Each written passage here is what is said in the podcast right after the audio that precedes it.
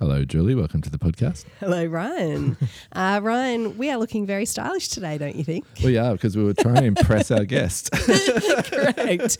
We had to think very carefully about what we were wearing because we were interviewing, um, I don't know if the style queen is the right word, but sustainable fashion icon, businesswoman, um, just an absolute gem of a person, Kelly Donovan. Definitely. Kelly has actually sat on a few panels for us at the Canberra Environment Centre on sustainable fashion stuff we've done. And I've gotten to know her a little bit over the years and just seen what she's doing. And she's just purely dedicated to making sustainable clothes. Yeah. Uh, almost to her own detriment, as it sounds like. Yeah, exactly. And I think that's why, like, we were careful about what we were wearing. Yep. she, uh, you know, she she's a total wealth of knowledge and clearly has a passion for this. And her stories about why she's doing this and how she got interested in it, I found really fascinating. Definitely. And her business, PurePod, and the way that she's going about it, as we'll hear, ethically and sustainably, just highlights how terrible the rest mm. of the clothing industry is with regards to their ecological footprint. It's pretty scary stuff. Yeah, but what is interesting and exciting is that it's getting easier yeah, not and everyone. More mainstream. Like, she, you know, she was saying when she first started her label, so this is two thousand six, it was actually challenging, right, yep. to find the right material to design from, to design with, to produce everything, to get it all right. But now it's it's more commonplace and more and more people are expecting, uh, hopefully, or demanding even, that their clothes be made in a sustainable, environmentally friendly, human friendly way. Yeah, the power of the consumer. It's yeah. time to reignite it. Yeah. Um, yeah. So Kelly puts environment first in designing yep. her clothes and doing all of her fashion work, um, as we'll hear in the hero round at the end. And also um, was really interesting to hear her environmental heroes, her fashion related environmental heroes, which she talks about at the end of the yeah. podcast. Yeah, yeah, it's cool. It's yeah. um yeah, it's good it's good people in there. It's good chat. Yeah, this is a good one. All right. Well, we've got Kelly Donovan from PurePod on Environmental Heroes podcast.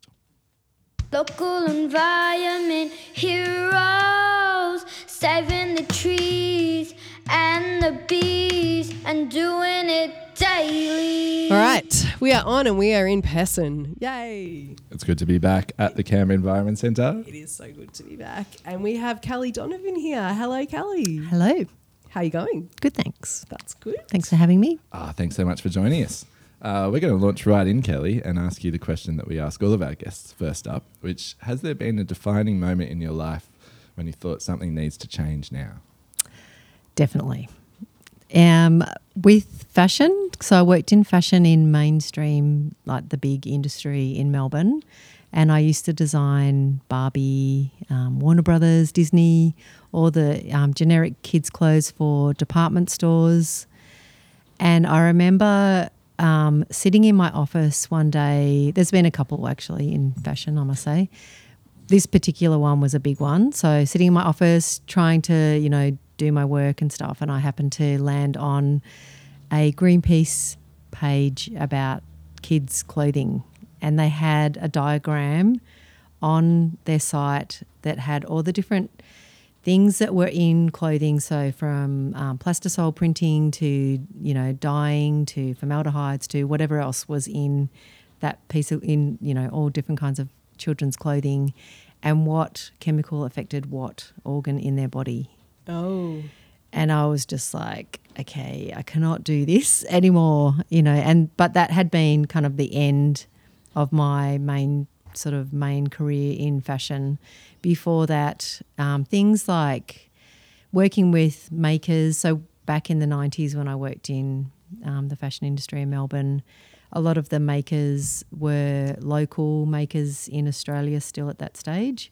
So a lot of them were like Vietnamese families and Italian families, but mostly Vietnamese or Chinese or um, Cambodian or, but mostly Vietnamese. And what would happen is the clothes would come in, they would get checked by the quality control team, and then if there was something wrong with them, they would basically be sent away with, could be thousands of units of the same product, and they would have to unpick, fix, Mm. no needle damage or anything, and bring it back within twenty-four to forty-eight hours. And I remember thinking, how can they do that? You know, how can these people do that kind of work mm. and be able to bring it back? And they weren't high um, you know, expensive clothing. So it was for all the big department stores throughout Australia. So children's clothing for them isn't, you know, designer prices. So, and obviously the makers only get paid a certain amount as well. So that was pretty big. Yeah. Yeah. There was no connection between the human factor of who was making the clothes and, you know, the consumer and also the environment. Yeah. So, mm. yeah. This is a story that's only just being started to be told recently, isn't it? Mm. Well, really yeah. coming to the public fore now. Yeah. Yeah. But for me, it's been there since the sure. start. Yeah. And so tell us about your business, PurePod. Is that – that's when you went, right, you know what, I'm starting my own fashion business? Is that how um, it evolved? Sort or of like that. Where did you go from there? From that so moment from, of Greenpeace, what happened next?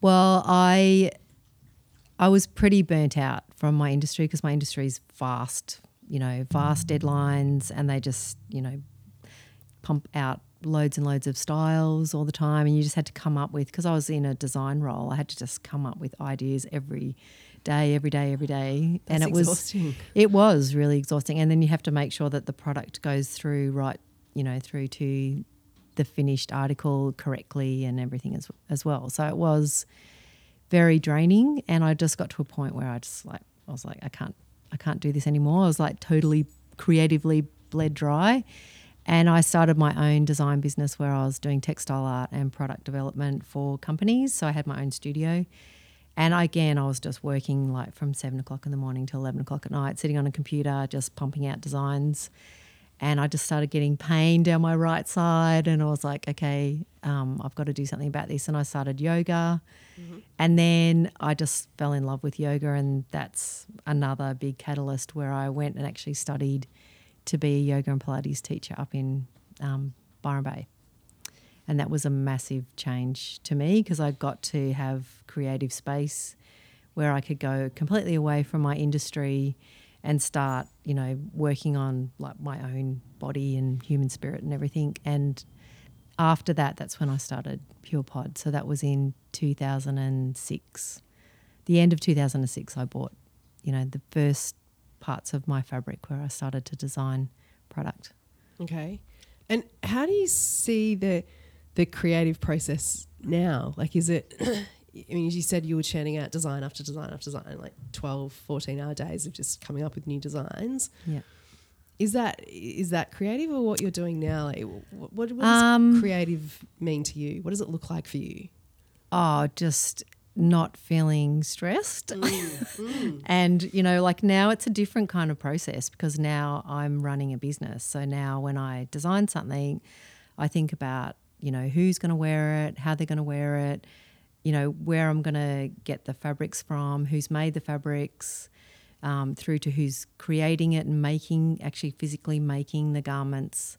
And then I also think about the end life cycle of the garment as well and what's going to happen to that garment once its life cycle goes through and it ends up in eventually into landfill as well. So there's a different kind of thing there. So now because I am the business owner, so, you know, as you know, with small business or any kind of business, you've got to think of every level. So you've got to think of like the books and who to pay and how you're selling it and all the social media and all that sort of side of it. So it's creative because it's empowering.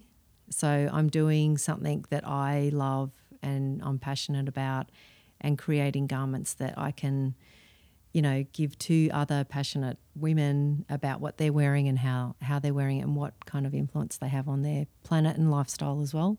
So it's a different kind of creative to – it's fast moving but it's – Um, I feel like I'm part of a um, – not part of the process but I'm part of a solution. Mm. So that's kind of creative as well, yeah. Mm. And so you touched on a few of the things that make the, the clothes you design now sustainable. What are the biggest and most important differences between yours as a sustainable fashion house and the ones you talked about working for previously? Uh, well, it's definitely the what it's made from.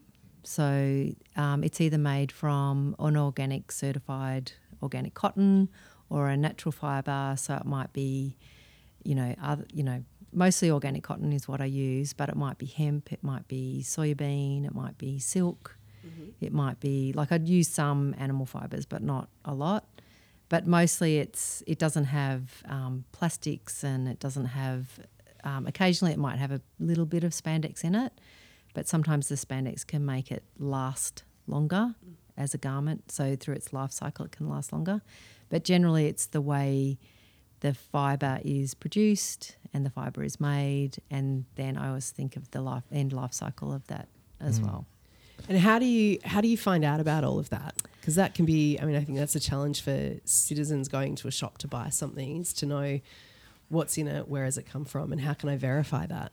Yeah, well, I I basically work with producers that that's what they look after. Yeah, so and also the part of the sustainable fashion side is that we make slow fashion. So you're not making thousands and thousands and thousands of units of the same thing in, you know, polyester or some kind of very toxic mm. type fabric.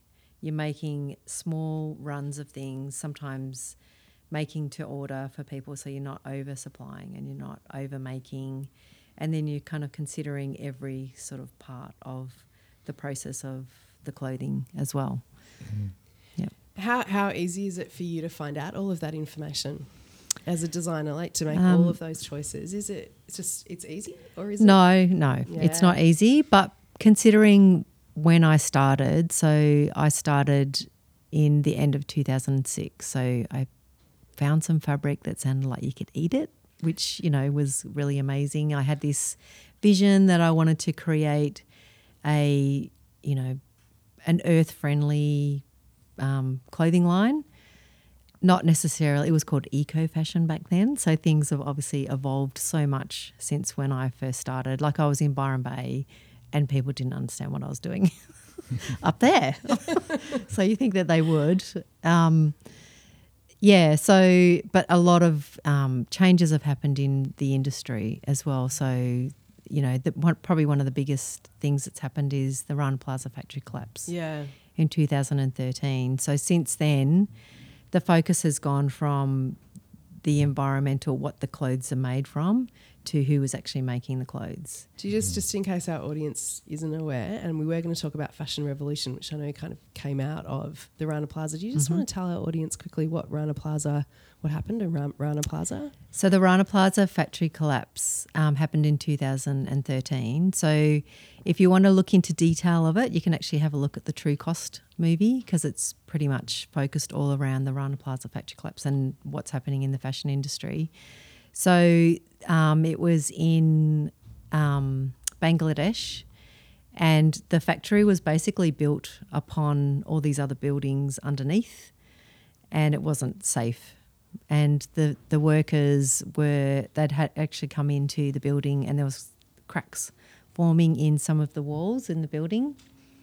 Um, and so they were all taken out by the council and mm-hmm. said, you know, don't go back. And then because they had – some major fashion um, deadlines, they had they a lot of them were forced to go back into the building, and some people refused to, but there was a lot of people that were forced back into the building to finish these deadlines. Mm. Like no one should die for fashion, basically. No. Yeah. That's my tagline. Yeah. yeah. You know, nobody one. should die for yeah. that. Yeah. You know, it's just you can't even, you know, begin to think about the horror of you know, going to work and then, you know, dying in that, that situation. And also, you know, even in Bangladesh, there was a lot of people that were injured. They wouldn't have had the kind of healthcare system that we had here. Mm. Yeah. And there was a lot of family members that the husband and wife may have worked in the factory. So when it actually collapsed, um, I think it was like, I can't remember the exact number, but it was like fourteen hundred people roughly yeah. that perished in that, and then there was like another two and a half thousand people or something that were badly injured. Mm. So some of those people wouldn't have been able to go to work. They wouldn't have been able to, you know, look after their families, all that sort of stuff. Mm. So yeah, so yeah. There, if they if if you want to look into it, have a look at the True Cost movie, and also Fashion Revolution. Yeah, so Fashion so, Revolution was sparked from the Rana Plaza. Yes, and you're you're involved with Fashion Revolution yes. in Australia. Yep. yep. So I'm. Um, the A C T representative, well, I was the A C T representative. So if there's any students that, um, you know, want to do anything with Fashion Revolution, they might want to run their own um, special event or they might want to do a clothes swap, or um, you know, even show the True Cost movie or anything else, then often they'll contact me. And and what is Fashion Revolution for people who don't know? So Fashion Revolution was sparked from particularly that event, and it was um, a way of the industry becoming accountable for who made the clothes and where the clothes are made. And because once upon a time supply chains were never seen, not only in clothing but anything that gets produced. So right down from, you know, from a button being made or a zip, or the person that cuts, you know, the clothing, or the person that picks the cotton, or, you know, there's so many different levels. It's so complicated, the system of um, of creating a piece of clothing. So it's not just, unless you're weaving, you're growing it yourself, you're weaving mm. the fabric, and then you're cutting it and you're making it and you're dyeing it yourself. Normally there's so many different businesses involved, and, you know, from small to enormous businesses involved in the whole cycle, even down to transport.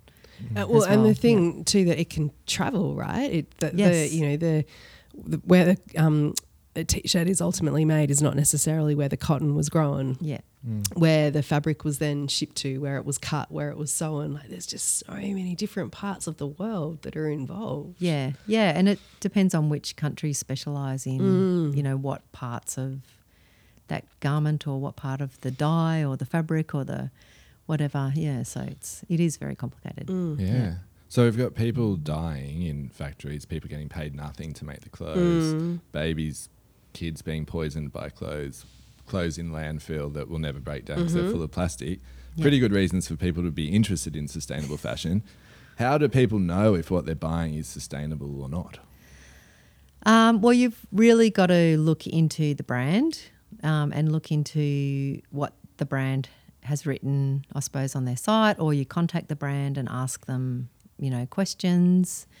Um, normally small designers like me ha- have a lower impact because we're not producing as much.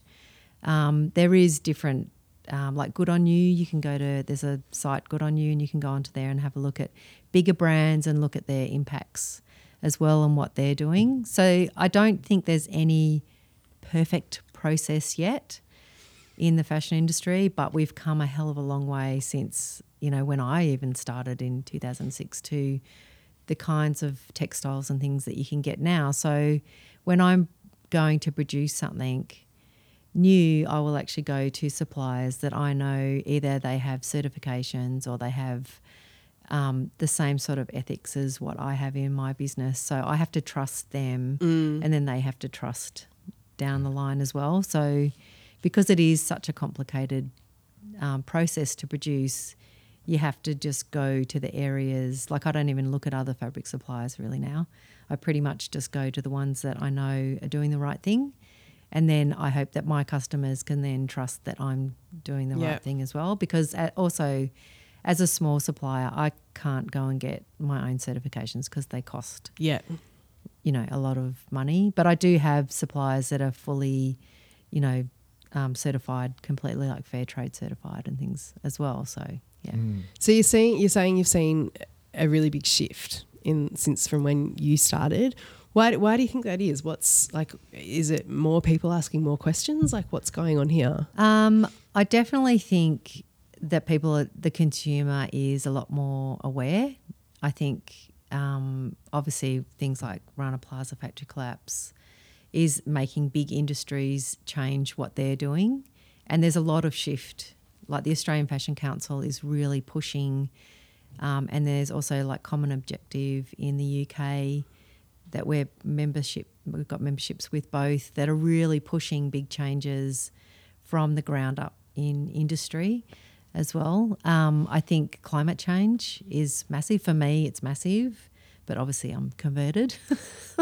But I think, you know, there's a lot more talk about the environment. There's a lot more talk about just in general about our footprint and our consumer habits and everything else that's gone on, especially like with the pandemic. I think people are really pulling right back to essentials and what what means a lot to them and what they're going to purchase and where they're going to put their money and, you know, buying local. And I think that's really starting to change, and they're going away from almost as consumers being dictated to by big companies that you need this and you should buy this, mm. rather than going, well, I don't really want that. I think I want that, mm. you know. I think I want to put my purchase money to something that's, you know, doing the right thing for the planet, because most people, you know, they, they're good-hearted. They want to make sure that they're doing the right thing. Yeah. So small yep. is best, and information, taking responsibility yep. for your purchase, finding out what's going on. Is it possible for the bigger companies to become sustainable with the yep. bottom line, you know, shareholders, all of that?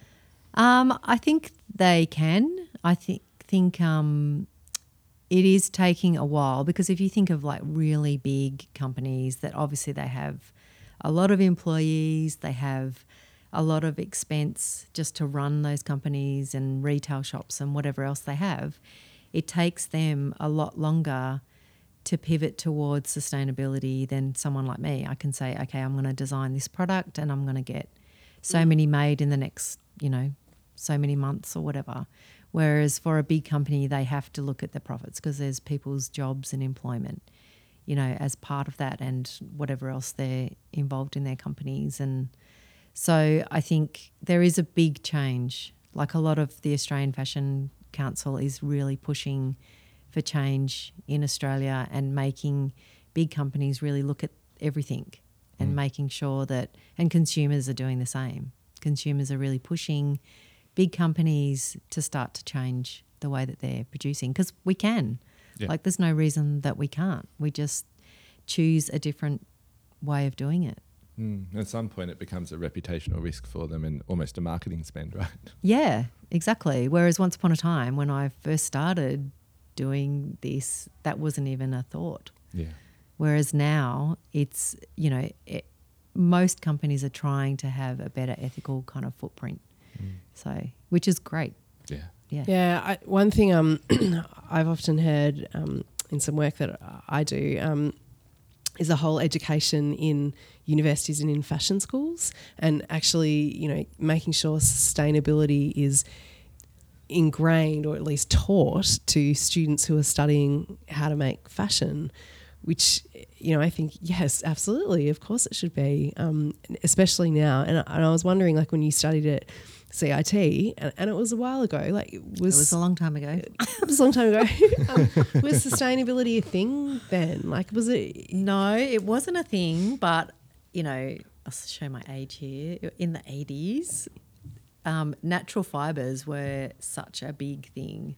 So it yeah. went from polyesters and synthetics and a lot of that kind of stuff from sixties and seventies into this big push on natural fibres. So cotton, like Australian cotton, and wool were like massive in the Australian fashion industry, and everything was made here in Australia, and the industry boomed in the eighties, and that's like the end of the eighties is when I studied um, my fashion. So Um, I, and I've still got it. There's a I've got this old Esprit catalogue, and it was um, what was it called? It wasn't eco fashion, but it was called something like, you know, natural fashion or something like that. It was some, you know, completely different title to what they would use today. But I kept that book right from when I studied, because I always wanted to do some kind of natural fibre fashion brand. And that's, you know. And so where did we go wrong? Like, where, like this, because I know now that um, natural fibres make up a tiny percentage of the global fibre market, don't they? Yeah, but I think that is changing yeah. slowly. Um, well, really what happened in the nineties in fashion was um, mass production.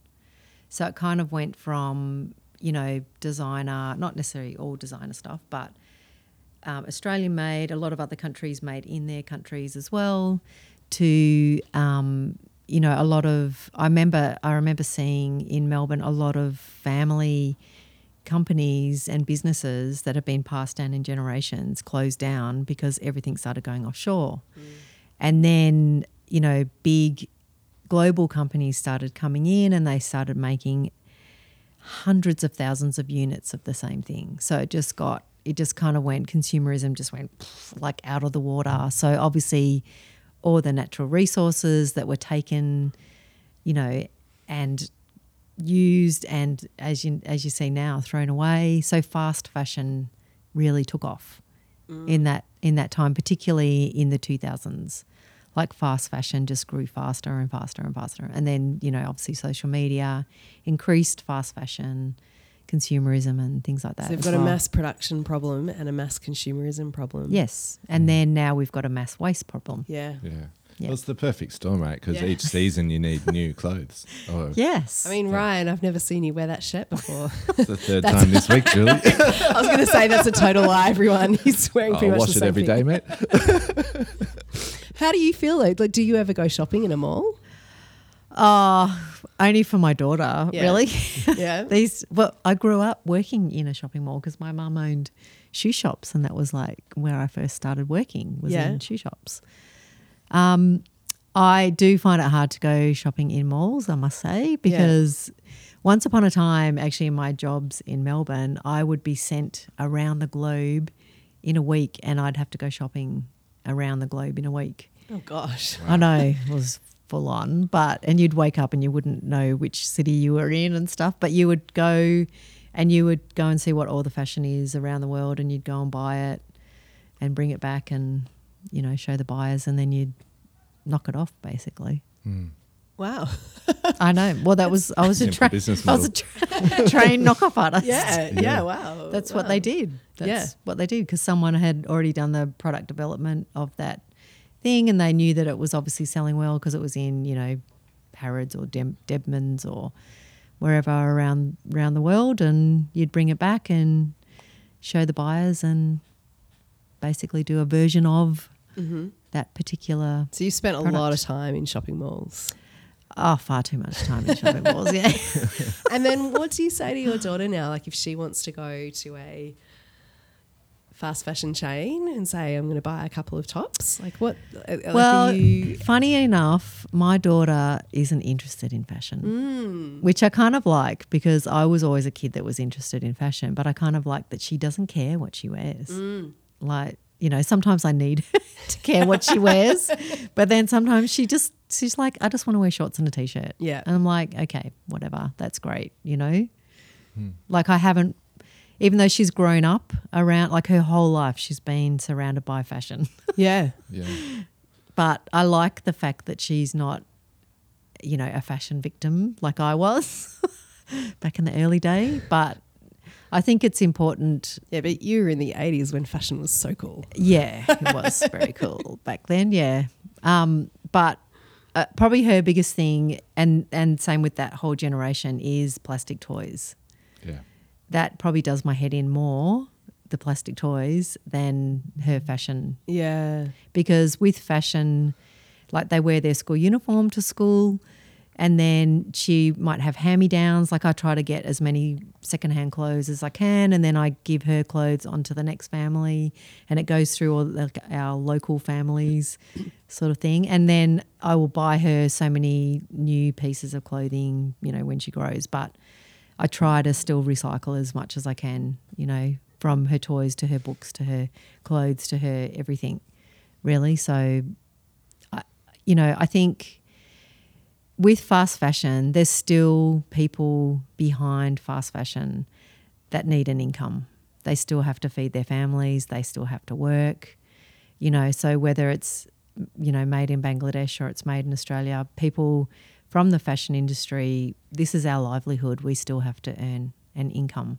So I just think that we need to recreate the story back to really back to the eighties and the seventies and the sixties and the fifties where things were made – Um, particularly, yeah, probably fifties and back, or even eighties. Like my mum still has clothes from the eighties that are really well-made clothing yeah, yeah. that will last forever, you know, probably from eighties down really. They were, they were good clothing. So why can't we go back to that and make clothes that are well-made, that last a long time, and they can go through op shops and they go through, you yeah. know, clothes swaps and given to friends and they have a long life cycle.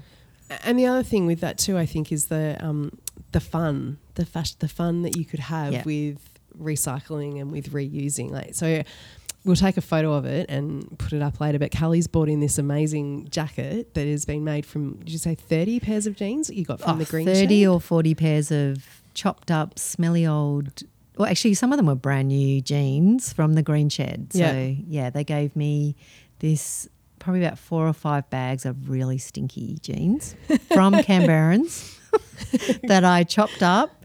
And originally the first part of the jacket um, with the Banksia on the back was um, for a parade that I did last year at the Botanical Gardens for their fiftieth anniversary of their Botanical Gardens, and they did the Banksia Garden. So we did a parade all around um, that, and then the jacket kind of grew longer and then it got involved. Um, it, it went to Parliament House for a textile um, conversation about textile waste. So there was a lot of industry people there and um, government bodies and things talking about what they're going to do with textile waste. So that was part of that. And then it's also in a competition now with um, the Circular Denim and circular um, economy um, with Alison Jose and also um, General Pants. So it's in a competition about recycling denim as well, because it's a strong fibre, so it can last. Obviously, it's a awesome. Long time. It is like it is an awesome jacket. I haven't and actually finished it really. Oh, it looks finished. It looks finished, but but you know, I can, I think, I've never finished anything really. But I think this is something that um, you know, people. Um, I just think it's a great story to share that, you know, you can pass stuff on and you can change things, you can adapt the clothing, you can mend the hole, you can turn those jeans into something else. Like you don't don't throw it away. Yeah, I get conversation, like I get emails and um, have conversations with clients that have had clothing from when I started, so in two thousand and really two thousand seven. And they've had that same piece of clothing through this whole entire time, and they might have mended it or they've changed it or they've given it to their friend or, you know, it's so nice to hear like those sort of stories that they haven't just bought it for one season and then thrown yeah. it away. Yeah. They've cherished it because it has a story behind it as well. So mm. amazing. What do we call these people that are the opposite of a fashion victim? um... They're slow fashion enthusiasts. Slow fashion enthusiasts. So how do we encourage this? How do we make more slow fashion enthusiasts? Um, I think really by turning the clock backwards and making people realise that even fast fashion, any clothing that's produced, shoes, jewellery, there's human hands behind every single part of it, and there's, you know, resources, natural resources behind every part of it. So whether it be, you know, a fast fashion thing that you buy, if you absolutely love it and you know you're going to wear it for a really long time, then go for it, you know. But obviously if they, they buy a sustainable product, it's it has a lot more thought behind it as well. Mm. All right, let's do the hero questions. Kelly Donovan, question number one, you've just been elected president of the world. What is the first thing that you try to change?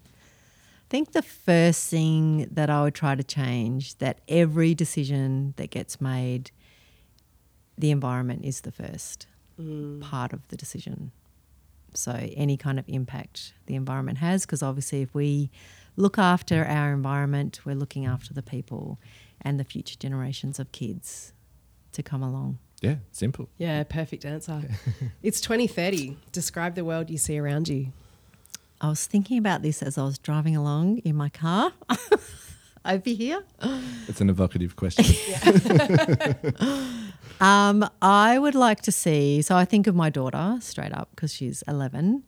So I would like to see for her a planet that, again, thinks of environment first, that we haven't lost even more species that we've already lost, that the climate has reduced, so it ha- hasn't elevated, mm-hmm. um, that we, again, are all making conscious decisions um, that of the environment first. So anything to do with the people impact and the environment is the first part of your decision that you make. We're all driving maybe electric cars or we're really fit on our bicycles. Mm-hmm. Um, we all think about our impact with waste management, because obviously textile waste is a massive issue, food waste is a massive issue. So we're reducing right down to you know, a community level of what we use is what we need, and help supporting. Like you, I saw a lot of that through COVID um, lockdown, just in our little community in Farrer, and how everyone was helping each other and supporting each other, and, you know, handing veggies out or whatever they were doing, and bread and whatever, you know, yeah. helping each other. So hopefully the crazy consumerism where you've got to be the richest and the best and the, the most has gone, and we're thinking more about the human impact. Mm. Yeah, great answer. Who are your environmental heroes? Of course, they're fashion related. Of course. So one would be Vivienne Westwood, mm-hmm. uh-huh. um, and the other one would be Catherine Hamnett. So Catherine Hamnett, probably not as many people know about her, but she, if you remember the Choose Life t-shirts in the eighties, I keep going back to the eighties. So I remember them at, you know, the discos, school discos and stuff. Yeah. And Madonna and everyone else yeah. wearing them. Wham, wasn't Wham? Wham, yes, yeah. Wham. So Choose Life, originally it was her t-shirt. So she was a fashion activist. Okay, way back is, in the eighties. Yes, which is basically the way that I've always considered myself yeah. as well, a fashion ac- ac- activist. So was Choose Life, was it a... a fashion activist statement? Yes. So I had no idea. I could be wrong, but I'm pretty sure basically what happened is she was um, – because around the eighties was all about the, the nuclear arms and um, uranium and all yeah. that sort of stuff. Yeah. So it was about choosing life opposed to, you know, going to war and nuclear and yeah, all that okay, sort of stuff. Yeah. So, but also if you look into her website, her website is amazing.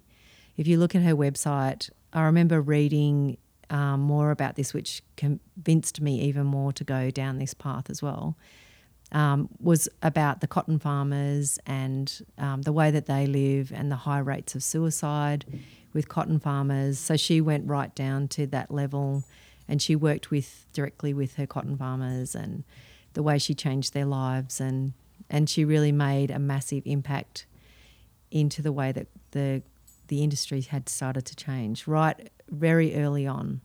And what is she well. doing now? She still has her brand. Um, so she would be, oh, she might be in her seventies yeah. now, I'm not sure. Um, Vivienne Westwood, I think, is in her eighties now, but she's like really gone into a massive amount of like climate change, mm. activism and things like that as well. So because, you know, the fashion industry is the second to third highest industry in the world. So if you think of like manufacturing, like that huge global scale of manufacturing and transport and growing fibres and moving fibres and all and landfill and all that sort of stuff, is it's massive, and it employs a huge amount of people yeah. throughout the world. Yeah. So that alone must have a, a huge environmental impact. So if we can reduce that down and only really start to create what we need. So that's what Catherine Hamnett does now. She pretty much makes what she needs, and what, you know, she won't design a product if she knows it's just going to get wasted. Yeah, yeah, as yeah. well, which yeah. is, you know, from a business point of view, is probably a bit crazy.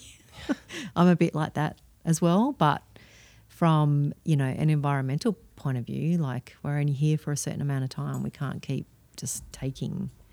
Yeah. I'm really like, uh, there's so many more things I want to unpack on that. I feel we could go on for a while, but uh, okay, Ryan's pointing at me to go on to the next question. Um, what's your hot tip for being more environmentally friendly or, or aware? Um, I think what I do in my own life. So I am obviously, you know, love fashion, um, but very stylishly dressed oh. today. Also, we should point yes, out. Yes, it's a shame our listeners can't see you. Lots of old samples from my studio. um. Uh, so I think really for me is being really conscious of what you buy. So do you need it? You know, if it's something that you really love, that you're going to cherish for a long time, then yes, buy it. But don't overconsume, because I think the whole thing about overconsuming and feeling like you have to have everything um, is really bad for the environment. Like obviously if you've got more money, you spend more money on things. um, I'm pretty conscious of what I buy.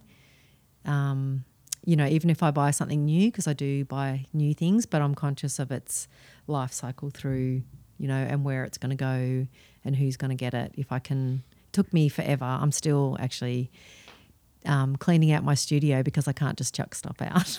Mm. I'm like, you know, a crazy scientist in my studio. I've got to like try to recycle as much as I can through the studio. So I think really just being really conscious of what you're buying, yeah. what it's made from.